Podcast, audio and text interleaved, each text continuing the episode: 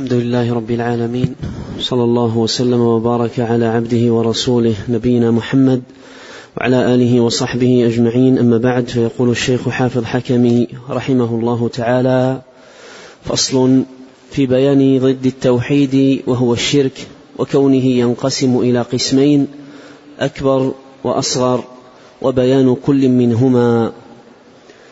قال رحمه الله تعالى قد, قسم قد قدمنا انقسام التوحيد إلى قسمين توحيد المعرفة والإثبات وهو توحيد الربوبية والأسماء والصفات وتوحيد الطلب والقصد وهو توحيد الإلهية والعبادة. ولكن من هذه الأنواع ولي عندنا ولكن. ولكل. أحسن الله عليكم ولكل من هذه الأنواع ضد يفهم من تعريفه. فإذا عرفت أن توحيد الربوبية هو الإقرار بأن الله تعالى هو الخالق الرازق المحيي المميت المدبر لجميع أمور لجميع الأمور المتصرف في كل مخلوقاته لا شريك له في ملكه فضد ذلك هو اعتقاد العبد وجود متصرف مع الله غيره فيما لا وجود متصرف مع الله غيره فيما لا يقدر عليه إلا الله عز وجل. وإذا عرفت أن هو اعتقاده. فضد ذلك هو اعتقاد العبد وجود متصرف مع الله غيره فيما لا يقدر عليه إلا الله عز وجل. نعم. وإذا عرفت أن توحيد الأسماء والصفات هو أن يدعى الله تعالى بما سمى به نفسه ويوصف بما وصف به نفسه ووصفه به رسوله محمد صلى الله عليه وسلم وينفى عنه التشبيه والتمثيل فضد ذلك شيئان ويعمهما اسم الإلحاد. أحدهما نفي ذلك عن الله عز وجل وتعطيله عن صفات كماله ونعوت جلاله الثابتة بالكتاب والسنة. ثانيها تشبيه صفات الله تعالى بصفات خلقه. وقد قال تعالى ليس كمثله شيء وهو السميع البصير وقال تعالى يعلم ما بين أيديهم وما خلفهم ولا يحيطون به علما. وإذا عرفت أن توحيد الإلهية هو إفراد الله تعالى بجميع أنواع العبادة ونفي العبادة عن كل ما سوى الله تبارك وتعالى فضد ذلك هو صرف شيء من أنواع العبادة لغير الله عز وجل وهذا هو الغالب على عامة المشركين وفيه الخصومة بين جميع الرسل وأممها. بسم الله الرحمن الرحيم. الحمد لله رب العالمين وأشهد أن لا إله إلا الله وحده لا شريك له وأشهد أن محمدا عبده ورسوله صلى الله وسلم عليه وعلى آله وصحبه أجمعين. اللهم فقهنا في الدين اللهم علمنا ما ينفعنا وانفعنا بما علمتنا وزدنا علما وأصلح لنا شأننا كله ولا تكلنا إلى أنفسنا طرفة عين. أما بعد فبعد أن بين المصنف رحمه الله تعالى العبادة معرفا بها ذاكرا لأنواعها وأفرادها شرع في بيان ضدها وهو الشرك بالله عز وجل أظلم الظلم وأعظم الذنوب وفي معرفة الشرك فائدة مهمة لا بد منها في حياة المسلم لأن الشرك أعظم ذنب عصي الله سبحانه وتعالى به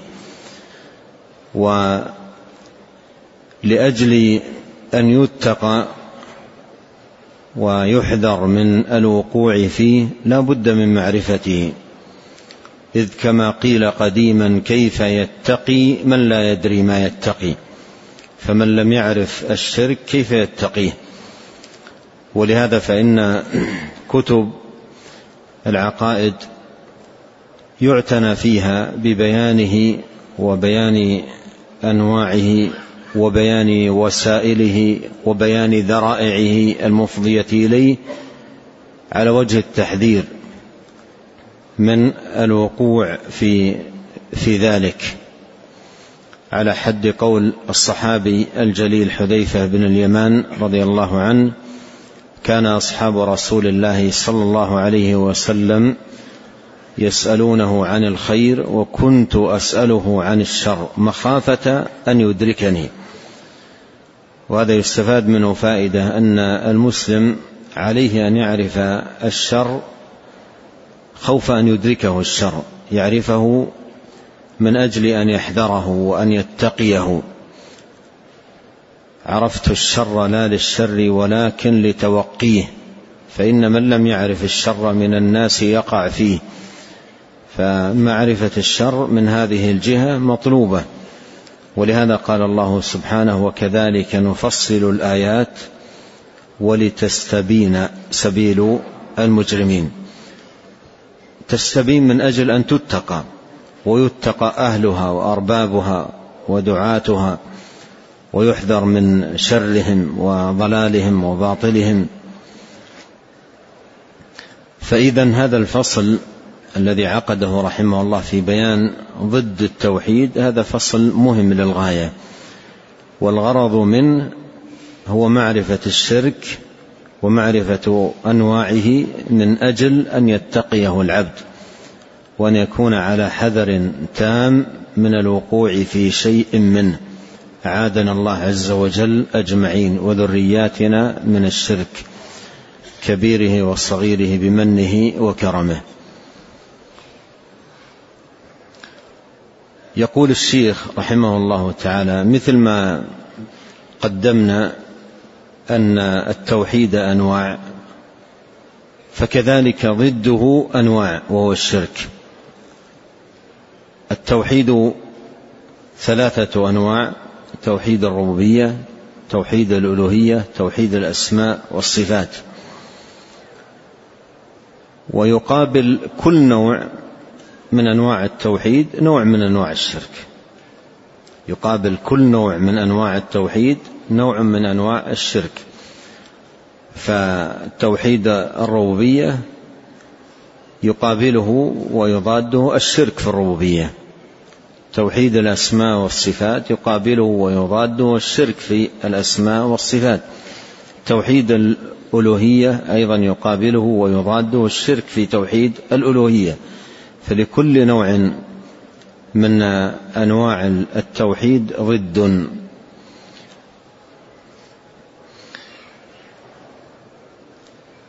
يقول رحمه الله ولكل من هذه الأنواع ضد يفهم من تعريفه. هذه فائدة مفيدة. لكل نوع من أنواع التوحيد ضد يفهم أي هذا الضد من تعريفه. إذا فهم المرء تعريف توحيد الألوهية فمن تعريف توحيد الألوهية يفهم ويعرف ضده الذي هو الشرك في توحيد الألوهية.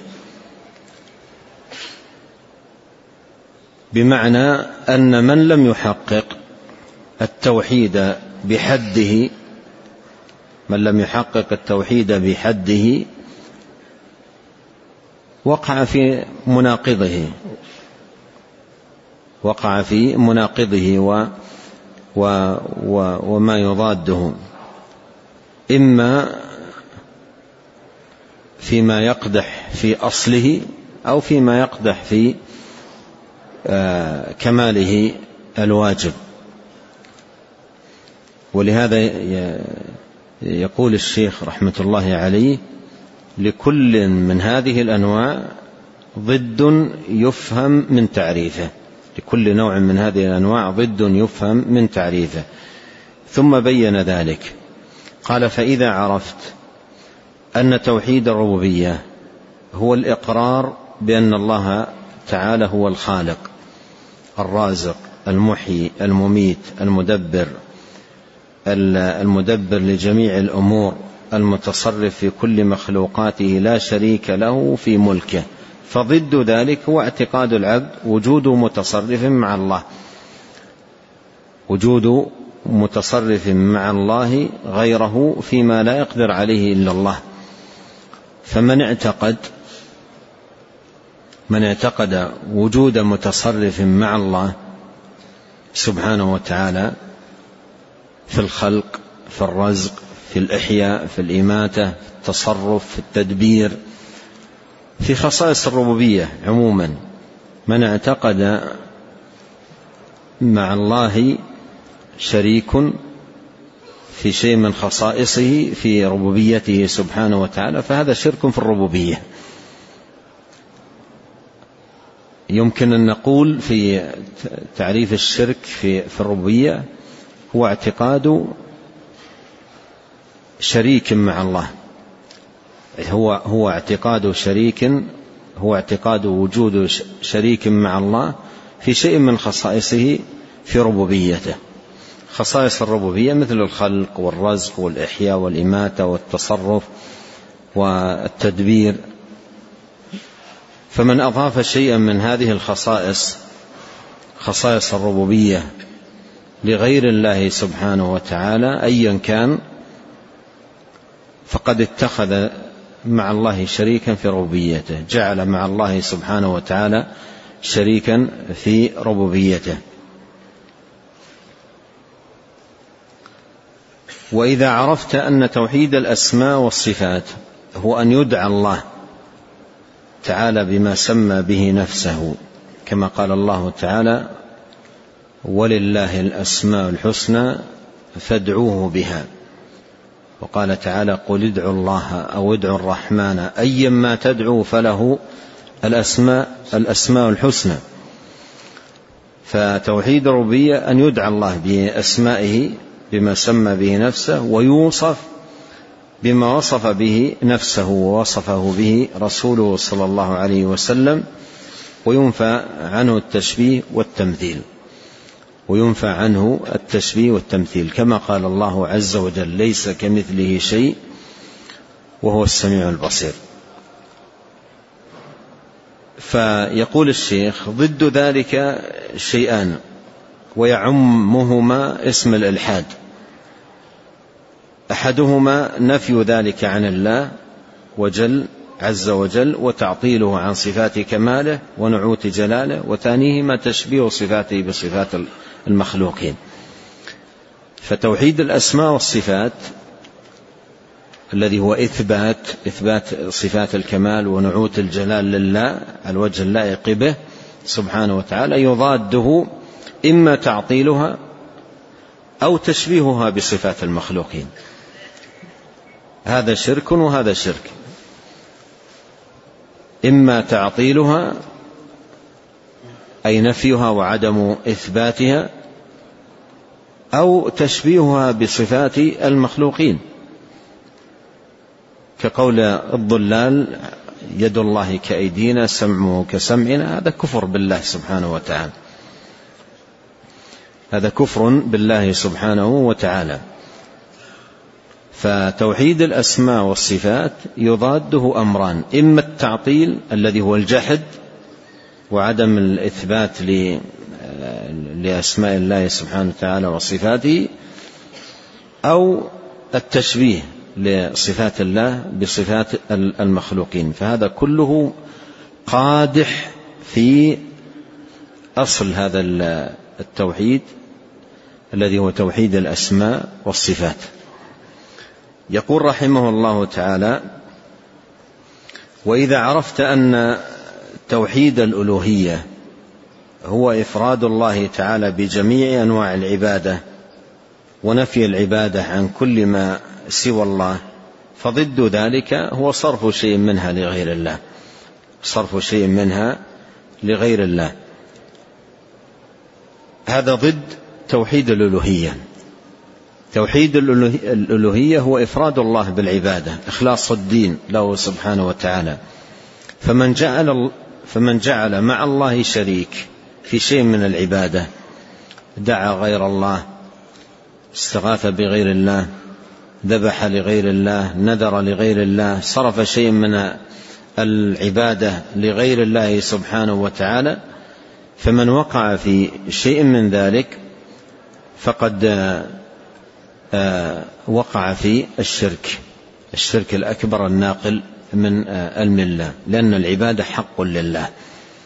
العبادة حق لله. حق الله على عباده. يا معاذ أتدري ما حق الله على العباد؟ ثم قال أن يعبدوه ولا يشركوا به شيئا. هذا حق لله سبحانه وتعالى على عباده. لا يجعل معه شريك في شيء منه. لا قليل ولا كثير. قال وهذا الإشارة هنا إلى الأخير الذي هو توحيد الألوهية هو الغالب على عامة المشركين. هذا هو الغالب على عامة المشركين. عامة المشركين الغالب عليهم في شركهم من جهة اتخاذ الشركاء مع الله في العبادة. يقرون بأن الله هو الرب الخالق الرازق المنعم المتصرف المدبر يقرون بذلك. لكنهم يتخذون معه الشركاء من أجل بزعمهم أن تقربهم إلى الله زلفى ما نعبدهم إلا ليقربونا إلى الله زلفى. قال وهذا هو الغالب على عامة المشركين وفيه الخصومة بين جميع الرسل وأممهم. وفيه الخصومة بين جميع الرسل وأممهم لأن هذا الغالب على آه، شرك المشركين اتخاذ الأنداد مع الله والشركاء في العبادة. نعم. قال رحمه الله تعالى وأول ما ظهر الشرك في قوم نوح على المشهور وقد كان بنو آدم على ملة أبيهم عليه السلام نحو عشرة قرون كما قدمنا. وبه قال ابن عباس رضي الله عنهما وغيره. في تفسير قوله عز وجل كان الناس أمة واحدة فبعث الله النبيين مبشرين ومنذرين وأنزل معهم الكتاب بالحق ليحكم بين الناس فيما اختلفوا فيه وما اختلف فيه إلا الذين أوتوه من بعد ما جاءتهم البينات بغيا بينهم فهدى الله الذين آمنوا لما اختلفوا فيه من الحق بإذنه والله يهدي من يشاء إلى صراط مستقيم. وذلك لأن الشيطان لعنه الله لم يزل دائبا جادا مشمرا في عداوة بني آدم في, في عداوة بني آدم عليه السلام منذ كان أبوهم طينا فلما نفخ الله فيه الروح وعلمه الأسماء كلها وأمر الملائكة بالسجود له فسجدوا كلهم إلا إبليس أبى واستكبر وكان من الكافرين. وقال أأسجد لمن خلقت طينا؟ وقال تعالى لم أكن لأسجد لبشر خلقته من صلصال من حمأ مسنون. فلما سأله الله عز وجل عن سبب امتناعه من السجود واستكباره عن أمر ربه والله تعالى أعلم به فقال سبحانه له ما منعك ألا تسجد إذ أمرتك؟ فأجاب الخبيث مفتخرا بأصله طاعنا على ربه تعالى في حكمته وعدله قال أنا خير منه خلقتني من نار وخلقته من طين. فعامله الجبار بنقيض ما قصده وأذاقه وبال حسده وأثمر له استكباره الذل الأبدي الذي لا عز بعده. قال فاهبط منها فما يكون لك أن تتكبر فيها فاخرج إنك من الصاغرين. وقال عز وجل اخرج منها مذموما مذءوما مدحورا. الآية وقال فاخرج منها فإنك رجيم وإن عليك اللعنة إلى يوم الدين. فطلب الإنذار ليؤخذ بزعمه من آدم وذريته بالثأر. أو ليأخذ من بزعمه من آدم وذريته بالثأر. ولا يعلم أنه بذلك إنما يزداد من غضب الجبار وقد علم أنه لا سبيل له إلا على حزبه وتابعيه من الكفار الذين هو إمامهم في الخروج عن طاعة الله والاستكبار. قال رب فأنظرني إلى يوم يبعثون. قال فإنك من المنظرين إلى يوم الوقت المعلوم. أجابه الله تعالى إلى طلبته ليمتحن عباده اختبارا وابتلاء. ليبلوكم أيكم أحسن عملا. فقابل النعمة بالكفران وجدد صفقة الخسران وأقسم ليستعملن مدته وليستغرقن حياته في إغواء ذرية آدم الذين كان طرده وأب... الذين كانوا الذين كانوا طرد الذين كان طرده وإبعاده بسببهم. الذين كان الذين كان طرده وإبعاده بسببهم إذ لم يسجد لأبيهم ولا أرى أن ذلك باستكباره عن أمر ربه. بل قدس نفسه اللئيمة وأسند الإغواء إلى ربه مخاصمة ومحادة ومشاقة. قال فبما أغويتني لأقعدن لهم صراطك المستقيم ثم لآتينهم من بين أيديهم ومن خلفهم وعن أيمانهم وعن شمائلهم ولا تجد أكثرهم شاكرين. ولم يقل اللعين من فوقهم لعلمه أن الله تعالى من فوقهم. قال الله سبحانه هذا صراط علي مستقيم. إن عبادي ليس لك عليهم سلطان. وقد علم الرجيم ذلك فقال آيسا منهم إلا عبادك منهم المخلصين. ثم لما سعى إلى آدم وحواء وزوجه ثم ثم لما سعى إلى آدم وحواء زوجه عندنا وزوجه. نعم بدون في الجنة ودلهما على تلك الشجرة التي نهاهم الله عز وجل عنها أن يقربوها وأباح لهم ما سواها من الجنة فاستدرجهم اللعين بخداعه وحيلته البائرة. ودلهما بغروف. وغرهم بتلك اليمين الفاجرة وقاسمهما إني لكما لمن الناصحين. فنفذ قضاء فنفذ قضاء الله وقدره بأكلهما منها ليقضي الله أمرا كان مفعولا. وظن اللعين أنه قد أخذ بثاره من آدم وأنه قد أهلكه معه ولم يعلم بفضل الله عز وجل وسعة رحمته الذي لا يقدر أحد على شيء منه وأن الفضل بيد الله يؤتيه من يشاء والله ذو الفضل العظيم. فلما عاتبهما الله تبارك وتعالى على ذلك بقوله ألم أنهكما عن تلكما الشجرة وأقول, لكم وأقول لكما إن الشيطان لكما عدو مبين. لم يعترض على قضاء الله وقدره ولم يحتج بذلك على ارتكاب ما نهى الله عنه ولم يخاصم به بل قال ولم يخاصم به كما قال اللعين مواجها ربه بقوله فبما أغويتني بل اعترفا بقدرة الله عليهما وأقرا بظلمهما لأنفسهما وصرحا بافتقارهما إلى ربهما وبكمال غناه عن وبكمال غناه عنهما. قالا ربنا ظلمنا أنفسنا وإن لم تغفر لنا وترحمنا لنكونن من الخاسرين. وهذه هي الكلمات التي قال الله عز وجل فتلقى آدم من ربه كلمات فتاب عليه إنه هو التواب الرحيم. ثم أراد الله سبحانه أن يهبطهم إلى دار أخرى هي دار الامتحان والابتلاء ليتبين حزبه الذين يتبعون رسله ويقاتلون أعداءه ويغرس لهم بصالح الأعمال ما لا عين رأت ولا أذن سمعت ولا خطر على قلب بشر ويتبين حزب عدوه الذين اتبعوه وأطاعوه وصاروا من خيله ورجله وقد أعد لهم جهنم وساءت مصيرا. وألقى العداوة ونصب الحرب بين هذين الحزبين في هذه الدار ليميز الله الخبيث من الطيب ويجعل الخبيث بعضه على بعض فيركمه جميعا فيجعله في جهنم. فقال تعالى وقلنا اهبطوا بعضكم لبعض عدو. وقال قلنا اهبطوا منها جميعا فإما يأتينكم مني هدى فمن تبع هداي فلا خوف عليهم ولا هم يحزنون. والذين كفروا وكذبوا بآياتنا أولئك أصحاب النار هم فيها خالدون. ثم كان من كيد الشيطان مما قص الله عز وجل من إلقائه الفتنة بين ابني آدم وقتل أحدهما الآخر كما في سورة المائدة. ولما مات آدم عليه السلام كان وصيه شيثا عليه السلام ومضت تلك المدة التي ذكرنا والناس كلهم على شريعة من الحق.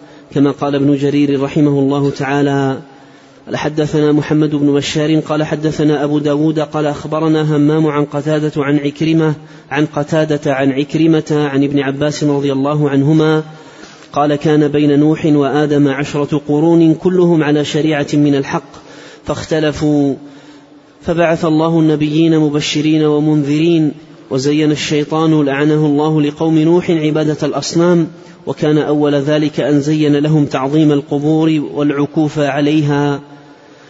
وبيان ذلك ما روى البخاري رحمه الله تعالى عن ابن عباس رضي الله عنهما قال في ود وسواع ويغوث ويعوق ونسر هذه أسماء رجال, رجال صالحين من قوم نوح فلما هلكوا أوحى الشيطان إلى قومهم أن ينصبوا إلى مجالسهم التي كانوا يجلسون التي كانوا يجلسون أنصابا وسموها بأسمائهم ففعلوا ولم تعبد حتى إذا هلك أولئك وتنوسي العلم عبدت.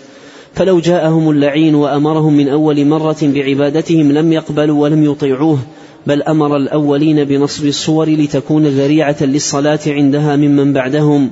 ثم تكون عبادة الله عندها ذريعة إلى عبادتها ممن يخلفهم. فلما أرسل الله سبحانه إليهم نوحا عليه السلام فلبث فيهم ما لبث يدعوهم إلى الله تعالى وهم مستكبرون عن الحق حتى أهلكهم الله تعالى بالطوفان. ثم بعدهم عاد عبدوا آلهة مع الله منها هدى وصدى وصمودا فأرسل الله عز وجل إليهم هودا عليه السلام فلبث فيهم ما لبث يدعوهم إلى توحيد الله عز وجل فلما حق عليهم العذاب أهلكهم الله تعالى بالريح ثم ثمود كذلك أرسل الله إليهم صالحا عليه السلام فكذبوه فأهلكوا بالصيحة ثم قوم إبراهيم عبدوا الشمس والقمر والنجوم وعبدوا الأصنام وغير ذلك وقد قص الله تعالى في كتابه كل ذلك مفصلا عن الأمم ورسلهم وعبد أول بني إسرائيل العجل وآخرهم عبدوا عزيرا وعبدت النصارى المسيح وعبدت المجوس النار وعبد قوم الماء وعبد كل قوم ما زينه الشيطان لهم على قدر عقولهم. هذا في الأمم الأولى وكل منها له وارث من الأمم المتأخرة. فالأصنام التي في قوم نوح قد انتقلت إلى العرب في زمن عمرو بن لحي قبحه الله تعالى كما ذكره ابن عباس رضي الله عنهما فيما رواه البخاري عنه رضي الله عنه قال أما ود فكانت لكلب بدومة الجندل وسواع كانت لهذيل وأما يغوث فكانت لمراد ثم لبني غطيف بالجوف عند سبأ وأما يعوق فكانت لهمدان وأما نسر فكانت لحمير لآل ذي الكلاع. انتهى. قال وتفسير ذلك ما ذكره الكلبي حيث قال وكان عمرو بن لحي كاهنا وله رئي من الجن فقال وكان له رئي. وكان له رئي من الجن أحسن الله عليكم. فقال له عجل السير والضعن من تهامتي بالسعد والسلامة. إيت جدة تجد فيها أصناما معدة فأوردها تهامة ولا تهب ثم ادع العرب إلى عبادة تجب. فأتى نهر جدة فاستثارها ثم إلى عبادتها تجب. نعم. ثم ادعوا العرب إلى عبادتها تجب. فأتى نهر جدة فاستثارها ثم حملها حتى ورد تهامة وحضر الحج فدعا العرب إلى عبادتها قاطبة. فأجابه عوف بن عدن بن زيد اللات فدفع إليه ودا فحمله فكان بوادي القرى بدومة الجندل وسمى ابنه عبد ود فهو أول من سمي به وجعل عوف ابنه عامرا سادنا له فلم يزل بنوه يسدن يسدنونه حتى جاء الله بالإسلام. قال الكلبي فحدثني مالك بن حارثة أنه رأى ودا قال وكان أبي يبعثني باللبن إليه فيقول اسقه إلهك فأشربه قال ثم رأيت خالد بن الوليد رضي الله عنه كسره فجعله جذاذا كان رسول الله صلى الله عليه وسلم بعث خالد بن الوليد لهدمه فحالت بينه وبين هدمه بنو عذرة وبنو عامر فقاتلهم فقتلهم وهدمه وكسره. قال الكلبي فقلت لمالك بن حارثة صف لي ودا كأني أنظر إليه. قال كان تمثال رجل كأعظم ما يكون من الرجال قد دبر أي نقش عليه حلتان. لعل قد دبر. دبر؟ أي لعلها كذلك. أي نقش؟ أحسن الله عليك. أي نقش عليه حلتان متزر بحلة مرتد بأخرى. عليه سيف قد تقلده وقد تنكب قوسا وبين يديه حربة فيها لواء وقبضة فيها نبل بغير جعبة. وأجابت عمرو بن لحي مضر بن نزار فدفع إلى رجل بن من هذيل يقال له الحارث بن تميم بن سعد بن هذيل بن مدركة بن إلياس بن مضر سواعا فكان بأرض يقال لها وهاط من بطن نخلة يعبده من ييلة من مضر. وفي ذلك يقول رجل من العرب تراهم حول قبلتهم عكوفا كما عكفت هذيل على سوا هذيل على سواع. وأجابته مذحج فدفع إلى أنعم بن عمرو المرادي يغوث وكان بأكمة باليمن تعبده مذحج ومن والاها وأجابته همدان فدفع إلى مالك بن زيد بن جشم يعوق فكان بقرية يقال لها خيوان فعبدته همدان ومن والاها من اليمن وأجابته حمير فدفع إلى رجل من ذي رعين يقال له معدي كرب نسرا فكان بموضع من أرض سبأ يقال لها بلخع. تعبده حمير ومن ولاها فلم يزل يعبدونه حتى هودهم ذو نواس. فلم تزل هذه الأصنام تعبد حتى بعث الله النبي صلى الله عليه وسلم فهدمها وكسرها. وفي صحيح البخاري عن أبي هريرة رضي الله عنه قال قال رسول الله صلى الله عليه وسلم رأيت عمرو بن عمرو بن لحي الخزاعي يجر قصبه في النار وكان أول من سيب السوائب وفي لفظ وغير دين إبراهيم. وروى ابن إسحاق عن أبي هريرة رضي الله عنه قال سمعت رسول الله صلى الله عليه وسلم يقول لأكثم بن الجوف الخزاعي يا أكثم رأيت عمرو بن لحي بن قمعة بن خندف يجر قصبه في النار فما رأيت رجلا أشبه برجل منك به ولا بك منه. فقال أكثم عسى أن يضرني شبهه عسى شبهه ألا. نعم. عسى ألا. أحسن الله عليكم عسى ألا يضرني شبهه, شبهه يا رسول الله. قال لا إنك مؤمن وهو كافر. إنه كان أول من غير دين إسماعيل فنصب الأوثان وبحر البحيرة وسيب السائبة وحمى الحامي. قال ابن هشام حدثني بعض أهل العلم أن عمرو بن لحي خرج من مكة إلى الشام في بعض أموره. فلما قدم مآب إلى أرض البلقاء وبها يومئذ العماليق وهم ولد عملاق ويقال عمليق ابن لاوذ بن سام بن نوح رآهم يعبدون الأصنام فقال لهم ما هذه الأصنام التي أراكم تعبدون؟ قالوا له هذه الأصنام نعبدها فنستمطرها فتمطرنا ونستنصرها فتنصرنا. فقال لهم أفلا تعطونني منها صنما فأسير به إلى أرض العرب فيعبدونه؟ فأعطوه صنما يقال له هبل فقدم به مكة فنصبه وأمر الناس بعبادته وتعظيمه. وقال ابن إسحاق واتخذوا إسافا ونائلة على موضع زمزم ينحرون عندهما وكان إساف ونائلة رجلا وامرأة من جرهم. هو إساف بن بغي ونائلة بنت ديك. فوقع إساف على نائلة في الكعبة في الكعبة فمسخهما الله حجرين.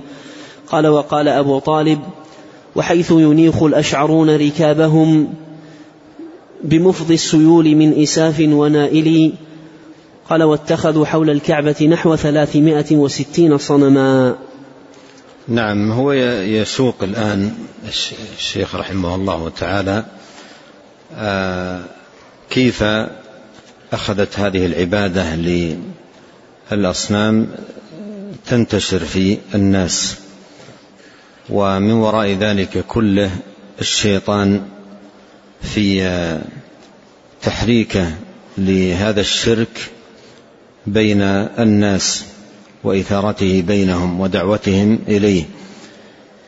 وكان الناس أمة واحدة على التوحيد. كان الناس أمة واحدة على التوحيد فاختلفوا أي وقعوا فيما يضاد التوحيد من الشرك والتنديد. فبعث الله النبيين مبشرين ومنذرين. وهذا التدرج الذي ذكر طرفا منه رحمه الله تعالى في كيف وقع الشرك.